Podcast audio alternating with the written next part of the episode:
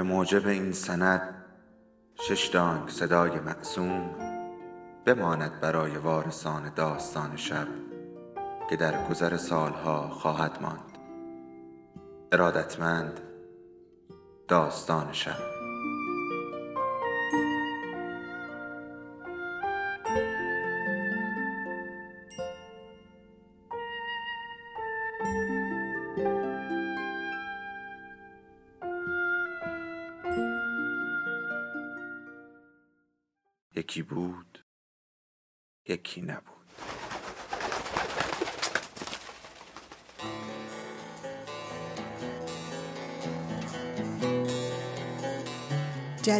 سرگردانی.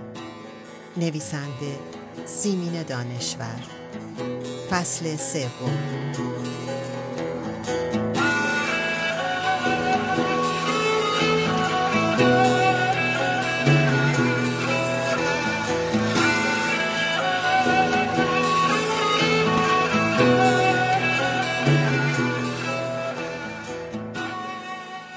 سلیم که آمد پاکتی دست هستی داد و پشت فرمان نشست.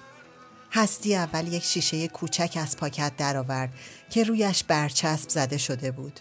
پرسید این چیست؟ آرد نخودچی و بعد میوهی درآورد شبیه بالنگ و پرسید بالنگ است؟ نه تورنج است. رفتم از گلخانه چیدم. گلدان به آن بزرگی و آن همه شاخه و برگ امسال همین یکی را داده بود. راه که افتادند سلیم پرسید قصه نارنج و تورنج را بلدید؟ در بچگی هایم مهرماه خانم دو سه بار برایم گفته هستی تورنج را بویید و به گونه فشرد سلیم گفت وقتی میچیدمش صدایش را شنیدم که می‌گفت آخ نچین آی چید مگر از شاخه جدا می‌شد به خانه که رسیدند هستی به آشپزخانه آمد و شیشه آرد نخودچی را به مادر بزرگ داد. اما کتلت سرخ شده بود و در قابی چیده شده بود و مادر بزرگ سیب زمینی خلال کرده را در تابه ریخت که جز جز کرد. گفت رفتم از زن تیمورخان آرد نخودچی گرفتم.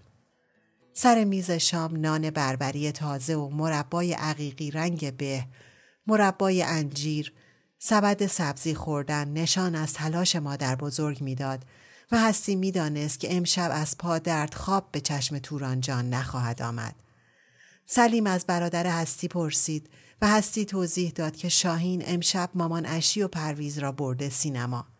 بعد لابد به پرویز بستنی فندق می دهد و مامان اشی لابد سوسیس سرخ شده با خردل هوس می کند و لابد وسیله هم تا حالا گیرشان نیامده. سلیم اشاره کرد که اشرت خانم ماشین و راننده که دارد و مادر بزرگ که سالات را به هم می‌زد. گفت شاهین پا در ماشین شوهر مادر نمی‌گذارد و به خانه آنها هم نمی رود.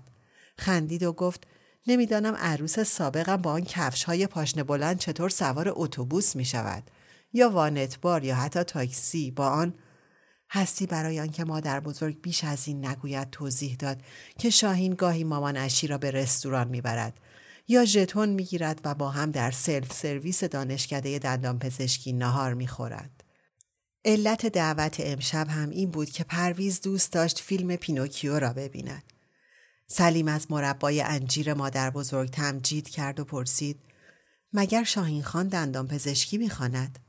هستی گفت نه غذای دانشکده دندان پزشکی باب تبتر است.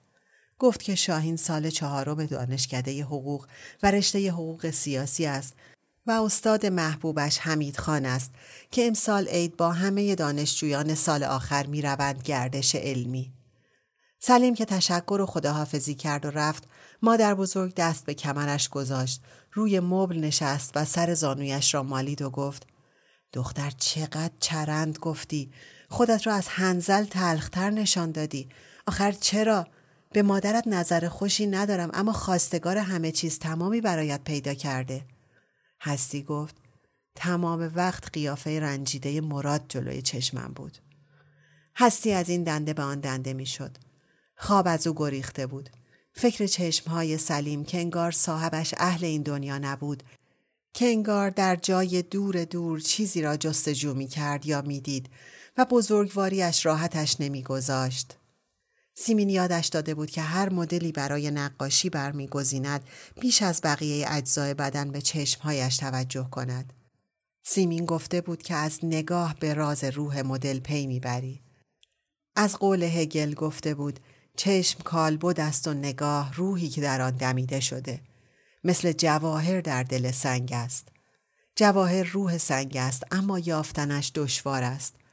گفته بود چشم از همه حواس برتر است و موهبت نگاه و نظر و نظاره و چشمک و تماشا و نگریستن و خیره نشدن و چشم دوختن و دیدن از کلام، از لبخند، از لمس، از چشیدن، از بوییدن یعنی از همه دریچه هایی که ما را به این جهان پیوند می دهند برتر و اسرارآمیزتر است. مادر بزرگ از چشم زخم حرف می‌زد و دم به دم برای خودش و شاهین و هستی اسفند دود می کرد و می گفت نظر آنچنان قدرتی دارد که می تواند سنگ را بترکاند. چقدر چشم های شوری را به یاد داشت که درخت های همچون دست گل را خشکانیده بودند. هستی به یاد تورنجی افتاد که سلیم به او داده بود و مادر بزرگ روی سربخاری زیر عکس پسرش گذاشته بود و گفته بود این همان اتروج است و هستی گفته بود نه تورنج است و تورانجان گفته بود تورنج و اتروج یکی است مربایش می‌کنیم و یک شب دیگر که آمد هستی گفت نه بگذار همانجا زیر عکس پدرم باشد. تورانجان را بوسیده بود و گفته بود بمیرم الهی چقدر آبروداری کرده بودی. چرا سلیم به او تورنج داده بود؟ چرا هستی را به یاد نارنج و تورنج انداخته بود؟ آیا می‌خواست بگوید اگر تو را بخواهم بچینم فریاد خواهی کرد که آی چید آی چید؟ آیا خواهی گفت نچین دردم میآید؟ آخر اینجا قلبم است اینجا مغزم است یاد مهرما خانم یاد قصه دختر نارنج و تورنج یاد چشمان سلیم یاد مراد چشمهای هستی داغ شد و اشکها بی صدا بر گونه هایش روان شدند. آیا این همه توجه به چشمهای سلیم و این تدایی ها پیش در آمده دل برکندن از مراد بود؟ میاندیشید چشم موهبت اشک را دارد. اشک شادی و شوق، اشک غم و هستی اشک حیرانی عارفانه را هم افزود. بله، اشک اساره و تبلور همه تلخی ها، همه شادمانی ها، همه سردرگمی های روح آدمی بود. اما اشک شور بود. چرا که شوربختی آدمیان بیش از بختیاری آنها بود. سالیان دراز بود که سلسله اشکانیان منقرض شده بود اما سلسله اشکهای آدمی انقراض نمیافت. هستی متوجه تدائی ها و نقش پردازی های ذهنش شد. آیا در این آرزو بود که به سرای شعر سری بزند؟ شعر هم مثل چشم عزیز بود و سیمین می گفت و تکامل هر هنری وقتی است که به شعر نزدیک بشود. اما خوب که فکرش را می کرد می دید از وقتی یکی از نقاشان زمانه شاعر هم شده بود آرزوی بیشتر نقاش ها شاعر نقاش شدن شده بود. شاعری که دلش می‌خواست گل یاسی به گدا بدهد و قبلش یک گل سرخ باشد و پدرش وقتی مرده بود همه پاسبانها را شاعر دیده بود. مادر بزرگ که آماده بود اتاق را جمع و جور بکند دفترچه سلیم را پیدا کرده بود. دفترچه کنار مبل افتاده بود. هستی پرسید حالا کجاست؟ کنار اتروج. هستی آن را رو بود و شروع کرد به ورق زدن. بخش هایی که به عربی و فرانسه نوشته شده بود رها کرد. حتی از کلمات قصار به زبان انگلیسی با همه خوشخطیش سر در نیاورد. فارسی ها را هم گاهی می‌فهمید. عنوان دفترچه نامه هایی به خدا بود و به بخش های عرفانی، هندی، اسلامی، چینی، متفرقه و غیره تقسیم شده بود. اما نام گویندگان مولوی را خوب می شناخت. محی عربی را نمی شناخت. در بخش هندی معنی آواتار را ندانست. اما نامهای ساتیا سایبابا، ماهاراشی و ماهاشیوگی را توانست بخواند. منتها از نام سومی تنها باگوان خانا بود. خط فارسی و عربی سلیم تعریفی نداشت. در بخش عرفانی چندین صفحه به فارسی نوشته شده بود و هستی کلمات و جمله ها را می بلید. بار امانت از اصطلاح بار امانت خوشم می آید. هم مولوی و حافظ و هم دیگران دربارهاش سخن گفتند. معلوم است که همهشان از قرآن کریم گرفتند. واقعا بار امانت چیست که آسمان و زمین و کوهها بر دوش نگرفتند و انسان پذیرفت؟ آیا انسان از نادانی قبولش کرد و همین جهالت باعث شد به فضل و علم دست یابد و این ظلم که بر خود کرد و از همه عدلها برتر بود؟ ادعی گویند که بار امانت اندوه است چرا که خداوند انسان را از گلی شبیه گل سفالگران با اشکی که چهل سال فرشتگان ریختند آفرید. پس خمیر مایه آدمی غم است. مولانا بار امانت را به آزادی و اختیار آدم نیز تعبیر کرده است. آسمان و زمین از آزادی گریختند. کوها هم که نمی توانستند آن را بپذیرند چرا که خداوند آنها را همچون میخی بر زمین استوار کرده بود. یک نظر دیگر هم دارم و آن اینکه بار امانت عشق است که انسان را به وادی ایمن میرساند. نمی‌دانم چرا به یاد موسی علیه السلام افتادم که خدا را شنید و محمد صلی الله که خدا را دید.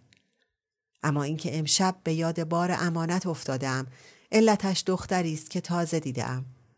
تصور می کنم این دختر بار امانتی است که بر دوش خواهم گرفت و به وادی ایمن خواهم رسانید. دختری است با سجیه و با وقار. مادرم هم او را پسندیده.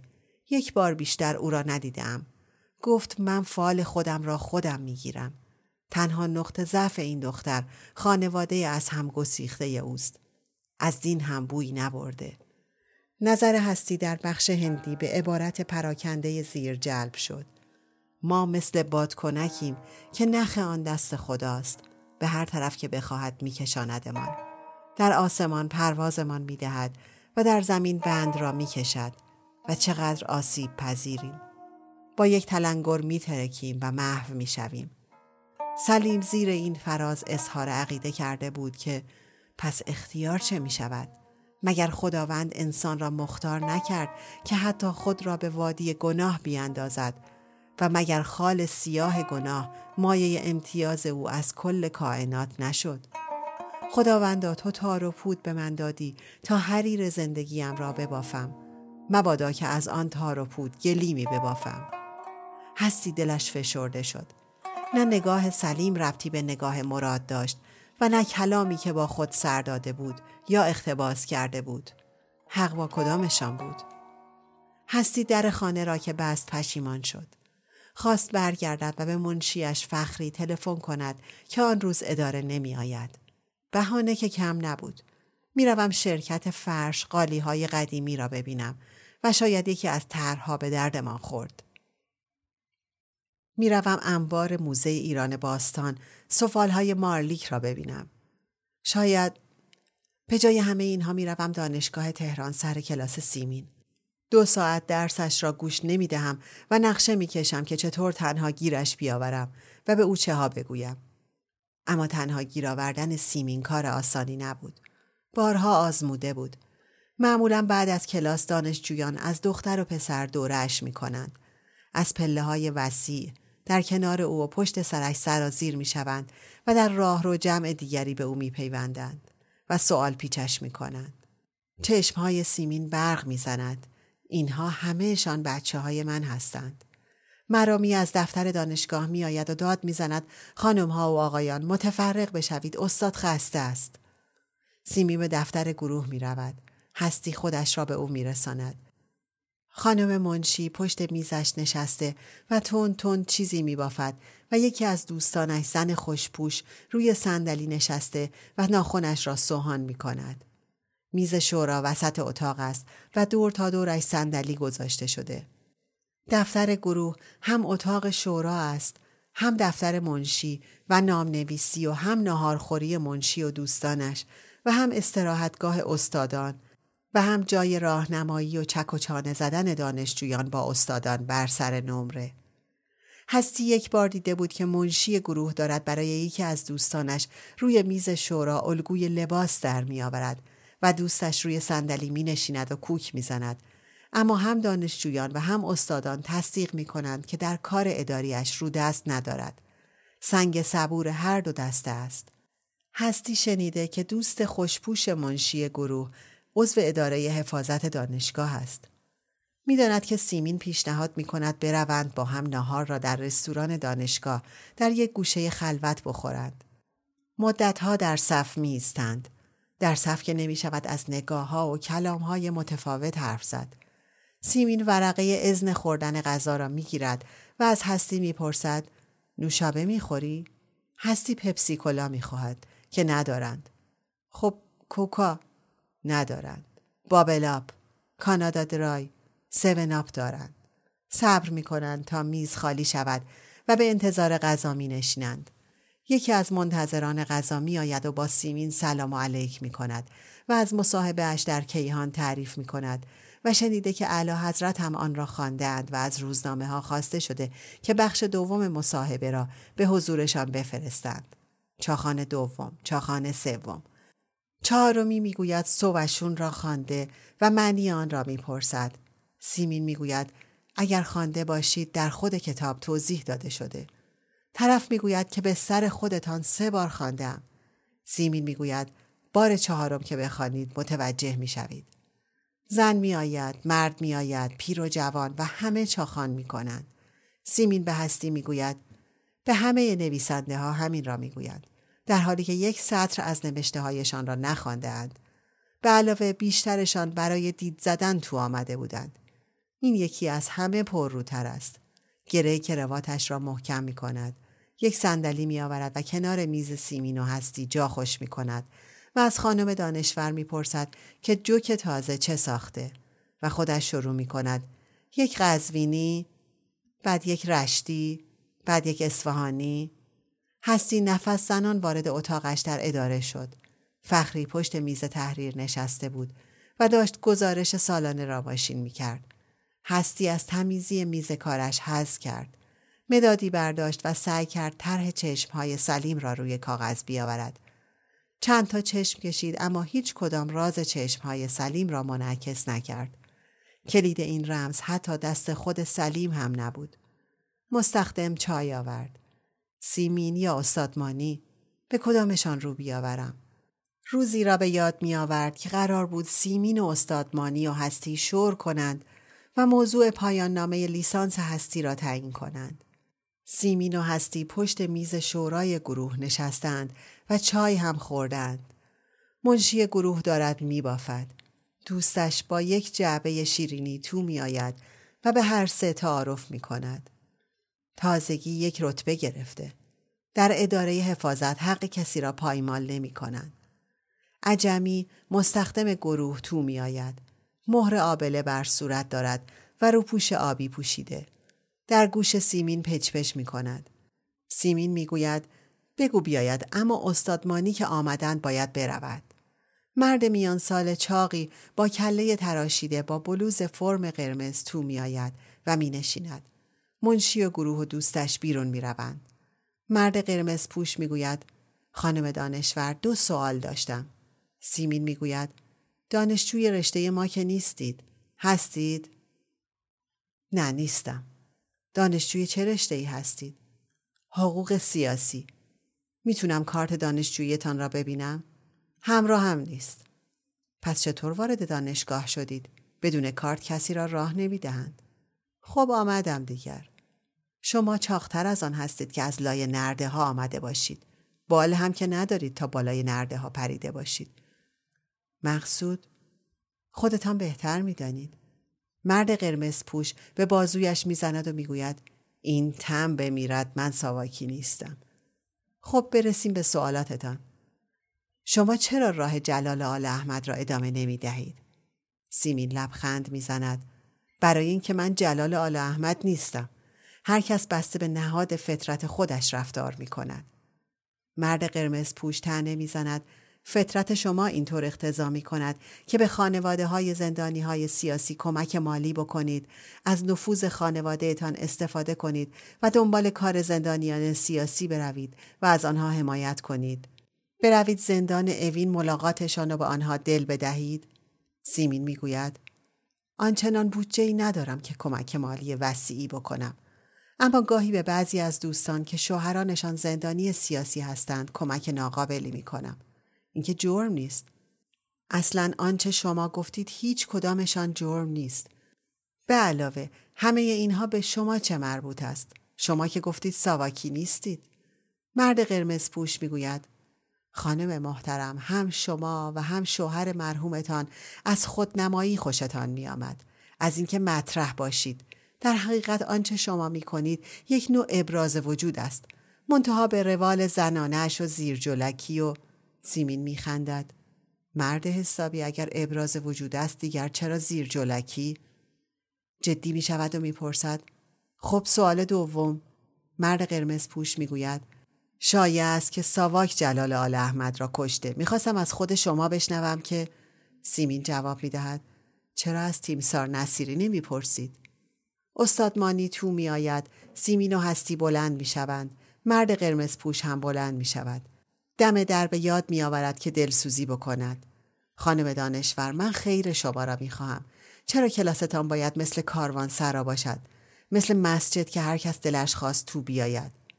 هستی نفس راحتی می کشد که مرد قرمز پوش بی خداحافظی شرش را کم کرده است. استاد مانی چاق است. صورتش قرمز شده و چشمهایش هم کمی قرمز است. دهان کوچکی دارد. پس از گفتگوی زیاد سیمین پیشنهاد می کند. به عقیده من چون هستی در طرح بدن لخت ماهر است و زن هم هست برود سر عین استخر گامیشگلی وقتی زنانه است می تواند دست کم پنجاه زن و بچه در حالتها و حرکتهای مختلف لخت و اور نشان بدهد. تعملی می کند و می گوید من و جلال با هم رفتیم سر عین. محشر کبرا. حاضرم یادداشتهایم را در اختیارش بگذارم. استاد مانی می‌پرسد یادداشتهای جلال را چطور؟ سیمین می‌گوید یادداشتهای جلال را نه چون دید زنانه و ذهنیت زنانه مطرح است. وقتی زنانه است که جلال را راه نمی‌دادند. حیف. فخری آمد و گزارش سالانه را که ماشین کرده بود جلوی هستی گذاشت و هستی تشکر کرد. حوصله خواندن هیچ گزارشی را نداشت. گوشی تلفن را برداشت و خانه خودشان را گرفت. و به مادر بزرگ گفت که عصر دیر می آید و مادر بزرگ باید تمام جزئیات را بداند. کجا می رود؟ چرا می رود؟ کی می آید؟ هستی توضیح داد که یا خانه سیمین تجریش می رود یا خانه استادمانی. اگر خانه سیمین برود چون راه دور است ممکن است شب بماند و مادر بزرگ تاکید کرد که حتما از همانجا تلفن بکند و خبر بدهد. خب پیرزن تنهاست و هستی گفت شاهین که هست. گزارش سالانه روی میز ناخوانده به انتظار بود و هستی به یاد بعد از ظهری که به احوال پرسی سیمین رفته بود. حاجی معصومه در را باز می کند و سلام می کند. قلچماق و به قول خودش شاسی بلند است. کت و شلوار سبز پشمی سیمین را که از انگلیس خریده بود پوشیده. رویش پوستین سیمین را که رویا از مشهد برایش تحفه فرستاده بود تنگ کرده. هستی تو می آید. اتاق گرم است و یک ظرف بخور روی بخاری است. بوی بابونه در هواست. سیمین یک شیشه الکل سفید از روی سینی دوا که روی میز است بر می دارد و می‌گوید کمی الکل پشت لبهایت بمال. هستی روی صندلی پشت میز نهارخوری می نشیند. رساله فوق لیسانس یکی از دانشجویان روی میز است و کتاب قطوری جلوی سیمین باز است. حاجی معصومه برای هستی بیسکویت و چای و برای سیمین آب لیمو شیرین می آورد. به هستی می گوید هستی خانم قد و بالایت را بنازم امشب به من برای خانم آش شلغم تیار کردم. یک شلنگ میاندازم و برای تو خودم کباب کوبیده بازار می‌خرم با دو تا بطری پپسی کولا. دندانهای خود را به هستی نشان می‌دهد و می‌گوید میپسندی؟ تازه گذاشتم. هستی تا آنجا که به یاد دارد سه تا از خدمتکاران سیمین در خانه او به هوس گذاشتن دندان مصنوعی افتادند. هی برو و بیا دندان بکش و قالب بگیر و بعد دندان بگذار. دندان می‌زند. دوباره برو حالا خوب شد. هستی می‌داند که حاجی معصومه خونسا است. نه زن است نه مرد. اما از هر دو جنس آثاری در او هست. روی چانهاش مو در میآید که آن را بند میاندازد. سینهش صاف است اما زیر ابرویش را برداشته است و صدایش کلفت است ولی موهای بلندش را با کلاهی سبز و زردی پوشانده. هستی می‌پرسد حاجی معصومه حالا چرا لباسهای خانم را پوشیده ای؟ سیمین میخندد و حرف هستی را تمام می‌کند. خانم که هنوز نمرده. حاجی معصومه می‌گوید به مکه ای که رفتم اگه دروغ بگویم خانم لوتی است و حرفی ندارد. هستی می‌داند که حاجی معصومه مکه نرفته است. تنها یک بار به صورت مرد نوکر یک حاجی بوده که کارش فروش سیمان و گچ و آهک بوده. حاجی معصومه می‌پرسد خانم برف ها رو که پارو کردم بروم روزه خانه ارزنی؟ برو. قند و چایم ببرم؟ ببر. کم کسری که نداری؟ آب می آورد و در ظرف بخور می ریزد و یک مشت بابونه از قوطی کنار بخاری در می آورد و به آن اضافه می کند و با انگشت به هم می زند. بعد نفت می آورد و در مخزن بخاری می ریزد. حاجی معصومه که می رود سیمین می گوید باید یکی را پیدا کنم و عذرش را بخواهم. از همسایه ها شنیدم که تریاک قاچاق می کند. خانه را کرده پاتوق قائنی ها. برادرش جفری هستی میخندد و می‌پرسد اسم جعفر را گذاشته اید جفری؟ سیمین می‌گوید ندیده ای موهایش چطور وز وزی پر از فرهای ریز است؟ هستی می‌گوید دزدی تابستان هم کار جفری و همشهری هایش بود؟ هیچ وقت تمام واقعه را برایم نگفتید. سیمین می‌گوید در حیات توی پشه بند خوابیده بودم. حاجی معصومه آمد بیدارم کرد و گفت دزد آمده. دیدم چوب بلندی دستش است. گفتم تو برو من هم میایم. معطل کردم تا دزدها بروند. هستی قشقش میخندد. وقتی آمدم دیدم چراغها روشن است و تمام خانه به هم ریخته. چند تا تکه جواهر و نه هزار تومن پول برده بودند. همسایه ها که آمدند و معمور آگاهی که آمد همهشان گفتند زن نشان به حاجی معصومه و همشهری هایش می رود. اما نگذاشتم جلبش بکنند.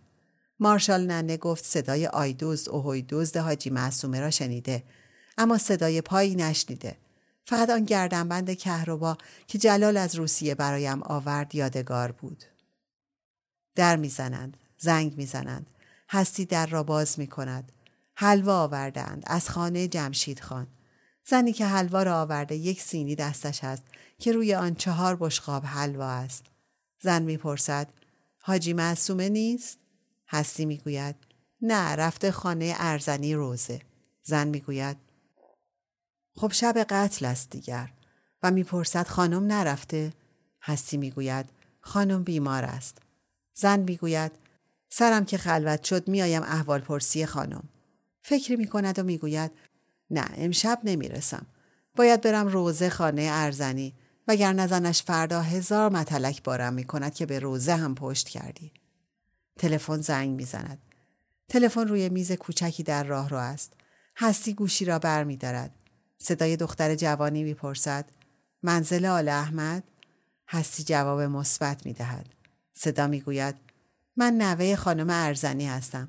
زحمت بکشید به مادر بزرگم بگویید بیاید پای تلفن. هستی می گوید دختر جان حاجی معصومه نیست خانم هم کسالت دارد. من هم خانه مادر بزرگ شما را بلد نیستم. صدا می‌گوید خانم بلدند از خانم بپرسید پایتان که درد نمی‌گیرد هستی گوشی را می‌گذارد باز در می‌زنند هستی در را به روی مارشال ننه باز می کند. مارشال ننه خدمتکار جناب سرگرد است. میآید تو. گونه هایش از زیر چشم تا زیر قبقب ادامه دارد. شلوار جناب سرگرد پایش است که سر زانویش رفته. پیش سینه بلوزش چرب و چیلی است. روسری سیاه سرش است و می‌گوید به خانم سلام برسانید و بگویید خانم سرگرد گفتند مجله های لیلی خانم را بدهید. گفتند به خدا آن دفعه من عکسهایش را نچیده بودم. اسم مجله چی است؟ اسمش سر زبانم بود ها. یادم رفت تلفن کنید از خانم سرگرد بپرسید. لیلی خانم که نیست. به خانم بگو نمی‌دانم مجله ها را کجا گذاشته. مارشال ننه می‌گوید میرنجد نمی‌دانید چه بدل آب است هستی می‌گوید ننه جان برو به سلامت مارشال ننه می‌گوید کینه شطوری دارد هستی پیش سیمین میآید همانطور که ایستاده به خشم می‌گوید سیمین خانم این چه زندگی است که برای خودتان درست کرده اید آن مرد ساواکی آن روز گفت کلاستان کاروانسرا است. حالا می‌بینم خانهتان هم کاروانسرا است. این خانه کلنگی که مثل قهوه خانه شده بفروشید و بروید توی آپارتمان زندگی کنید. نه آدرس به کسی بدهید نه شماره تلفن. حیف وقت عزیزتان نیست؟ سیمین مادرانه می‌پرسد. حالا چرا ایستاده ای؟ بگیر بنشین و سخت نگیر. تصدیق می کنم که غیر از هفت هشت تا عیب کلی و ده دوازده عیب جزئی ندارم. اولین عیبم این است که در پیشانیم خریت نوشته شده. هستی می نشیند و می گوید هر کس با شما دم خور شود فورا متوجه سادگیتان می شود. یعنی خریت را در پیشانیم می خاند. و شما تن به استثمار طرف می دهید. سیمین می خندد و می گوید تو را خودم ساختم و حالا جلوم در میایی؟ هستی آرام شده.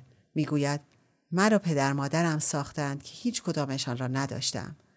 سیمین می‌گوید مقصود به کلی چیز دیگری بود. هستی می‌گوید ساختن از نظر روحی و معنوی بود. اما خودتان به من یاد دادید که هر جا دیدم کجروی از صدایم در بیاید. درست است. اما چون در این گوشه دنیا که ما زندگی می کنیم نهادهای اجتماعی یا وجود ندارند یا اگر دارند عمل نمی کنند همه ما کم کم به صورت مدادکار اجتماعی در میاییم. اما من در آپارتمان نمی توانم زندگی کنم. در آپارتمان احساس می کنم میان زمین و آسمان معلقم. پا در هوا دلم می گیرد. مخصوصا غروب ها به علاوه در هر گوشه این خانه خاطره ای دارم. هستی سکوت سیمین را ارج می گذارد. سیمین می گوید من به این حیات و تاقهای هلالیش و حوز آب و بخاری دیواری اتاق نشیمن احتیاج دارم. و هستی می افزاید و لابد به چفته مو که زیر سایبانش می نشینید و می نویسید. سیمین می گوید و به کاجها هم به گلها و گیاها و فاخته ها و گنجشک ها کبوترهای همسایه که از حوز آب می‌خورند و سرشان را بلند می کنند و دعا می کنند. درختها را که ناز می کنم برگهایشان از شادی زیر دستم می لرزند. برگها را از گلها بیشتر دوست دارم هیچ کس به فکر برگ ها نیست. چقدر انتظار می‌کشند تا یک گل در بیاید. هستی می‌پرسد سوسک ها، پشه ها، مارمولک ها، مگس ها، موش ها را هم دوست دارید؟ نسلشان در این خانه منقرض شده. حشر کش فراوان است. برای موش ها هم تله هست و زاد و ولد گربه ها هم رودست ندارد. کی به گربه ها غذا می دهد؟ خانم همسایه اسم هم روی هر کدامشان گذاشته جورج واشنگتن، دنی پاپن، شهناز پهلوی، اردشیر زاهدی هستی میخندد. سیمین درجه را زیر زبانش می‌گذارد و به ساعتش نگاه می کند. یک درجه بیشتر تب ندارد. قرص آنتیبیوتیک می‌خورد. حاجی معصومه همه چیز را درون یک سینی روی میز نهارخوری گذاشته است. بطری آب را لیوان و شیشه های دوا را که خودش شلنگ انداخته و از داروخانه گرفته. تازه پس از اینکه صندوق نسوز همسایه روبرو را روی دوش گذاشته و به پستویش برده. حوله روزنامه را که خودش دو زده خریده. سیمین روزنامه را روی میز می‌گذارد و به هستی اشاره می کند که ظرف بخور را روی میز بگذارد. هستی دستش می سوزد. سیمین حوله را بر روی سر می کشد و بخور می دهد. بعد قطره بینی می چکاند. به هستی می‌گوید دستگیره کنار بخاری بود. در جعبه دواها پماد ولی هست. تو گنجه دست راستی.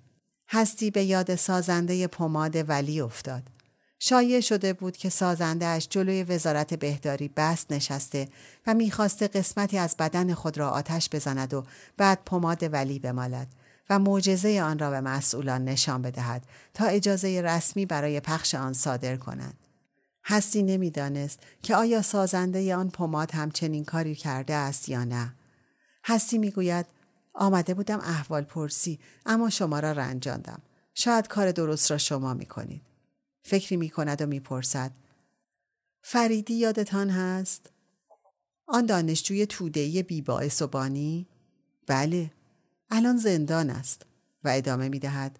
وقتی ملکی و جلال مرده بودند به من گفت می‌روم خانه سیمین و از او در میآورم که آیا هواداران ملکی خیال دارند جامعه سوسیالیست ها را از نو راه بیاندازند و کسی کاندیداشان هست؟ می گفت این مسئله از نظر حزب اهمیت دارد. تا کاندیدا را ابتدا به ساکن لجلمال کنند. آمده بود شما را دیده بود و شما از این بابت لب تر نکرده بودید. اما می‌دانم چه می‌خواهی بگویی. آخر یک تا پیراهن بود و آن روز هم باران آمده بود. می‌دانستم که حتی پول کرایه برگشت را هم ندارد. آن بلوز پشمی ارغوانی زنانه را همیشه میپوشید. و روی شال گردن بنفش شما را میبست. لابد حالا هم در زندان میپوشدش. سیمین دست به شقیقهایش می‌گذارد و چشمهایش را میبندد و می‌گوید این همه بره سرگشته بیشبان. سیمین چشمهایش را باز می کند و می‌گوید ببین آن زن که حلوا آورد حلوا را تو می‌خوری و فاتحه هم نمی‌خوانی تا استثمار نشده باشی. مارشال ننه مجله بوردا می‌خواست. مجله ها در گنجه لیلی در اتاقش است. البته مدل های لباس مورد نظرشان را می‌برد و بعد قسم می‌خورند که کار ما نبوده. اما بوده. خانه ارزنی چندان دور نیست. به قول حاجی معصومه یک شلنگ میاندازی و مادر بزرگ را خبر می‌کنی شاید نوش کار واجبی داشته. حالا برای خودمان برنامه میچینیم و خودمان را از ابتزال زندگی بالا میکشانیم. هستی می‌گوید پس تلفن را قطع کنیم؟ سیمین می‌گوید نه شاید مادر بزرگت خودت را خواست. سیمین رساله را برمیدارد و می‌گوید این رساله فوق لیسانس دختری است که درباره داستانهای فلسفی و عرفانی شیخ اشراق شهاب الدین سهروردی تحقیق کرده و اضافه می کند میدانی که سهروردی را در جوانی کشتند. شیخ مقتول شیخ شهید همهشان را همینطور در جوانی سر به نیست می کنند مگر خودمان با همدیگر چه کار می کنیم تا زنده ایم همدیگر را انکار می کنیم و وقتی یکیمان بر سر دار رفت گل به پایش نسار می کنیم. فکری کرد و افسود بدتر از این هم هست. بعضی از ما زیر هر علمی سینه می‌زنیم و سعی می کنیم کسانی را که پاک مانده اند با افترا و تهمت و ناسزا از صحنه خارج کنیم. در حالی که اگر به قول اخوان این عموی پیر ما تاریخ حرف آخر را نزند مردم می‌زنند. سیمین یک نارنگی پوست می کند و به هستی تعارف می کند. میوه بخور یا حلوا. هستی حلوا را ترجیح می دهد. سیمین می گوید امروز رساله را خواندم. خودم هم در رساله هم از هل حقیقت العشق استفاده کردم. قسمتی از آن را خوانده بودم که تو آمدی. هوش از سرم پرانید. آنجا را که با مداد قرمز زیرش خط کشیدم بخوان. البته من نقل به معنا کردم. هستی میخندد و می‌گوید تا هوش از سر من هم برود آن وقت چطور بروم خانه سیمین شوخی هستی را ناشنیده می‌گیرد ممکن است به نظرت پراکنده بیاید وقت نیست همه اش را بخوانیم هستی به خطوط رساله سیمین نگاه میاندازد با نگرانی می‌گوید سیمین خانم خطش ریز است چشمم همه حروف را تشخیص نمی‌دهد سیمین می‌گوید شاید چشمت عینک لازم داشته باشد باید به چشم پزشک رجوع کنی. عینک خودش را از جیب لباس خانهاش درآورد و به هستی نشان داد. عینک من را بزن. اما لطفا در کار نقاشیت تنها با عینک خودت ببین.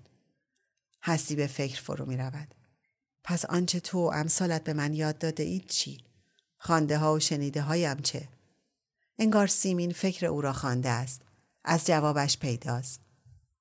رویدادها و تجربه ها به شرطی که از آنها عقد نسازی آموخته ها و دانسته ها هر چند ممکن است فراموششان کرده باشی مجموعه آنها در ذهن تو معرفتی به جا می‌گذارد تا با هوشیاری و عینک خودت دنیا را ببینی اما هستی جان تا آخر عمر زائده کسانی که به تو چیزی یاد داده اند نمان و توتی آنها نشو خودت در شنیده ها و آموخته ها و خانده هایت شک کن شاید من فسیل بشوم.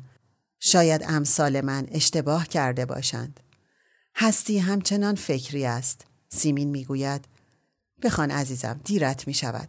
من چشمهایم را می بندم و با حال خوشی که به علت تب دارم عرش را سیر می کنم. بعد موسیقی بشنویم. دو تا صفحه تازه خریدم. یکی کمرباری که من که یک افغانی خوانده و یکی هم دوتا چشم سیاداری که بیژن مفیدی خوانده و نواخته. او هم یک شیخ شهید دیگر است. خودش خودش را نابود می کند.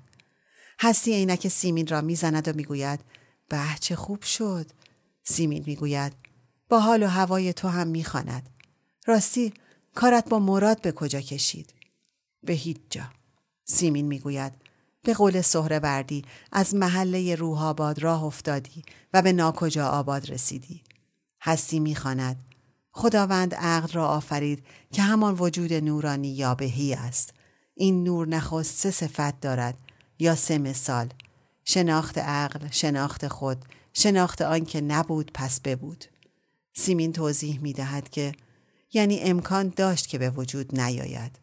هستی می‌خواند از نخستین این صفات که خاص حضرت اهدیت یعنی راجع به معرفت کامل مطلق است حسن یا زیبایی به وجود آمد. از ثانی این صفت یعنی آنکه به شناخت خود تعلق دارد عشق یا مهر. و از سومین صفت حزن پدیدار گشت. سیمین آهی می‌کشد و می‌گوید پس حزن می‌تواند به وجود نیاید. پس عشق جواب مسئله است. هستی می‌خواند. این سه یعنی زیبایی مهر اندوه که از یک اصل به وجود آمده اند برادرانند. زیبایی یعنی ارشد برادران در خود نگریست. لطیفترین موهبت الهی را در خود یافت. لبخندی زد. هزاران فرشته به وجود آمد. عشق برادر میانی با حسن اونس داشت. از تبسم حسن مسترب شد. محو جمال و شیفته کمالش شد. و چون بعد از وسال فراغ روی می نمود برادر دیگر که اندوه نام داشت با عشق درآویخت و از این آمیختگی آسمان و زمین قدم به عرصه وجود گذاشت. سیمین می‌پرسد متوجه شدی؟ نه. به عقیده سهروردی خلقت جهان مرهون حسن و عشق و حزن است. این سه برادر سه صورت مثالی وجود نورانی هستند که آفرینش اول عقل است. هستی ورق می‌زند تا به خطوط قرمز می‌رسد. بعد از چهل روز که انسان آفریده گشت اهل ملکوت به دیدار او مایل شدند. زیبایی گفت اول من به دیدار او روم. پس بر مرکب کبریا سوار شد و به شهرستان وجود آدم رسید. جایی بس خوش دید.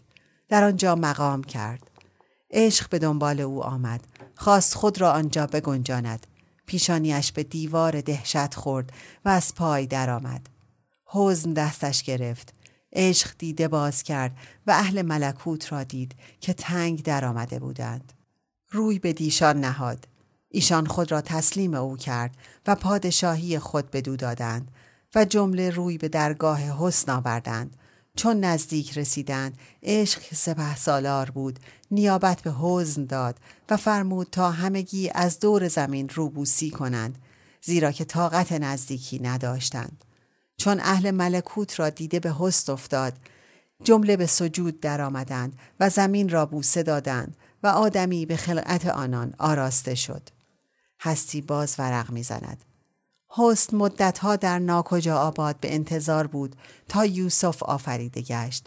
حسن روانه شد و در یوسف درآویخت آنچنان که جز برای عشق جا نماند. عشق با ناامیدی به حزن برادر مهتر روی آورد که در بیابان حیرت بود. حزن گفت ما هر دو در خدمت حسن بودیم و خرقه از او داریم. پیر ما اوست. اکنون تدبیر آن است که هر یک به طرفی رویم و به سلوک و ریاضت بپردازیم تا بار دیگر توفیق خدمت بیابیم. پس حزن به کنعان نزد یعقوب رفت و یعقوب همه چیز خود را به او بخشید و حتی سواد دیده به او ارزانی داشت. عشق به مصر رفت و نشان منزل عزیز باز پرسید و از حجره زلیخا سر درآورد. اما عشق به هر کس جا ندهد و به هر دیده روی ننماید و اگر جای خود فرود آید اول حزن را بفرستد تا خانه را خالی کند و از آمدن آن سلیمان خبر دهد. پس عشق فرود آید و پیرامون خانه بگردد. ناهمواری ها را خراب و نادرستی ها را راست نماید. آنگاه قصد درگاه حسن کند. پس چون عشق به ما استعداد وصل می دهد باید بدان تسلیم شویم. عشق را از عشقه گرفتند. و آن گیاهی است که در باغ پدید آید در بن درخت اول بیخ در زمین سخت کند پس سر بردارد و خود را بر درخت بپیچد و همچنان رود تا جمله درخت را فرا گیرد و همه نم و نیروی درخت را بگیرد تا درخت خشک گردد. عشق بندهایی است که در شهرستان ازل پرورده شده قدم در هر شهری نهد باید گاو نفس را بکشند و همه کس لایق این قربانی نیست تلفن زنگ می‌زند هستی گوشی را بر می. توران جان است. چرا نمیایی؟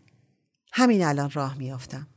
اگر این دمامه جادو دست از سرت بردارد من چه گناهی کردم که اجاقش کور است سیمین میخندد و می‌گوید مادر بزرگت از من بدش میآید خب من تو را میدزدم و او تنها میماند پیش از اینکه بروم بگویید با این جور حرفها و سخنها موافقید؟ نه شادمانی و عشق جز قرایز بشری است. چرا باید عشق چون اشقه به درخت تن آدمی بپیچد و شاخ و برگ این گرانترین درخت جهان را خوش کند؟ اما اگر تو می‌خواهی گاو نفس را در راه مراد قربانی بکنی و زلیخای زمانه بشوی خود دانی. هستی می‌پرسد ارزشش را دارد؟ سیمین جوابی نمی‌دهد.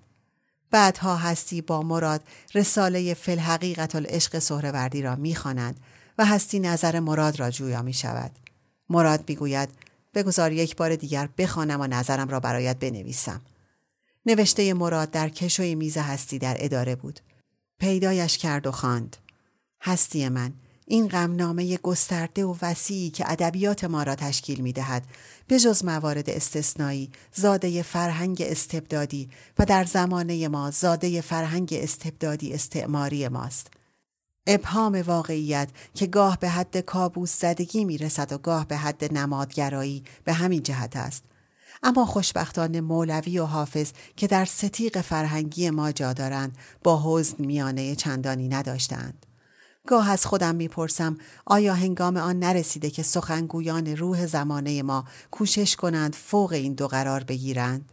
مراد تو هستی سعی می کرد راز چشمهای سلیم را روی کاغذ بیاورد و از خود می پرسید آیا واقعا مراد مراد من است یا هیچ کدامشان؟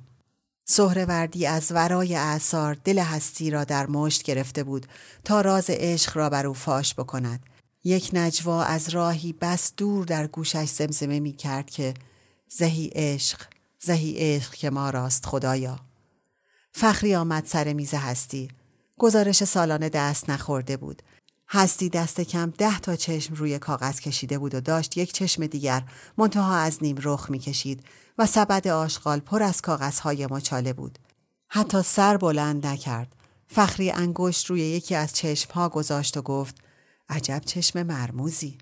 بعد گفت خانم نوریان گزارش سالانه را نخوانده اید؟ هستی گفت بعد از ظهر می‌خوانم. هستی تلفن خانه استادمانی را گرفت و قرار گذاشت اگر مزاحم نیست طرفهای عصر به دیدار استاد برود. استاد موکول به بعد کرد. چون چند تا عکس زنهای قاجار پیش علم و دوله سراغ کرده بود و قصد داشت عصر برود و اگر بتواند آنها را مفت از چنگ پیرمرد در بیاورد.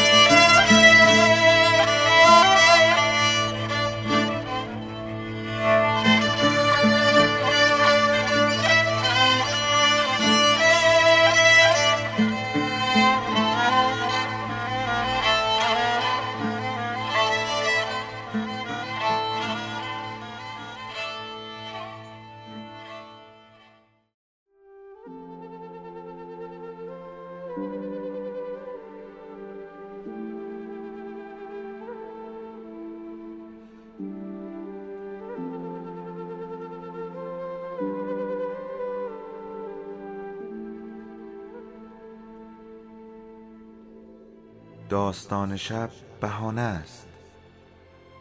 برای با هم بودن دور هم نشستن شنیده شدن.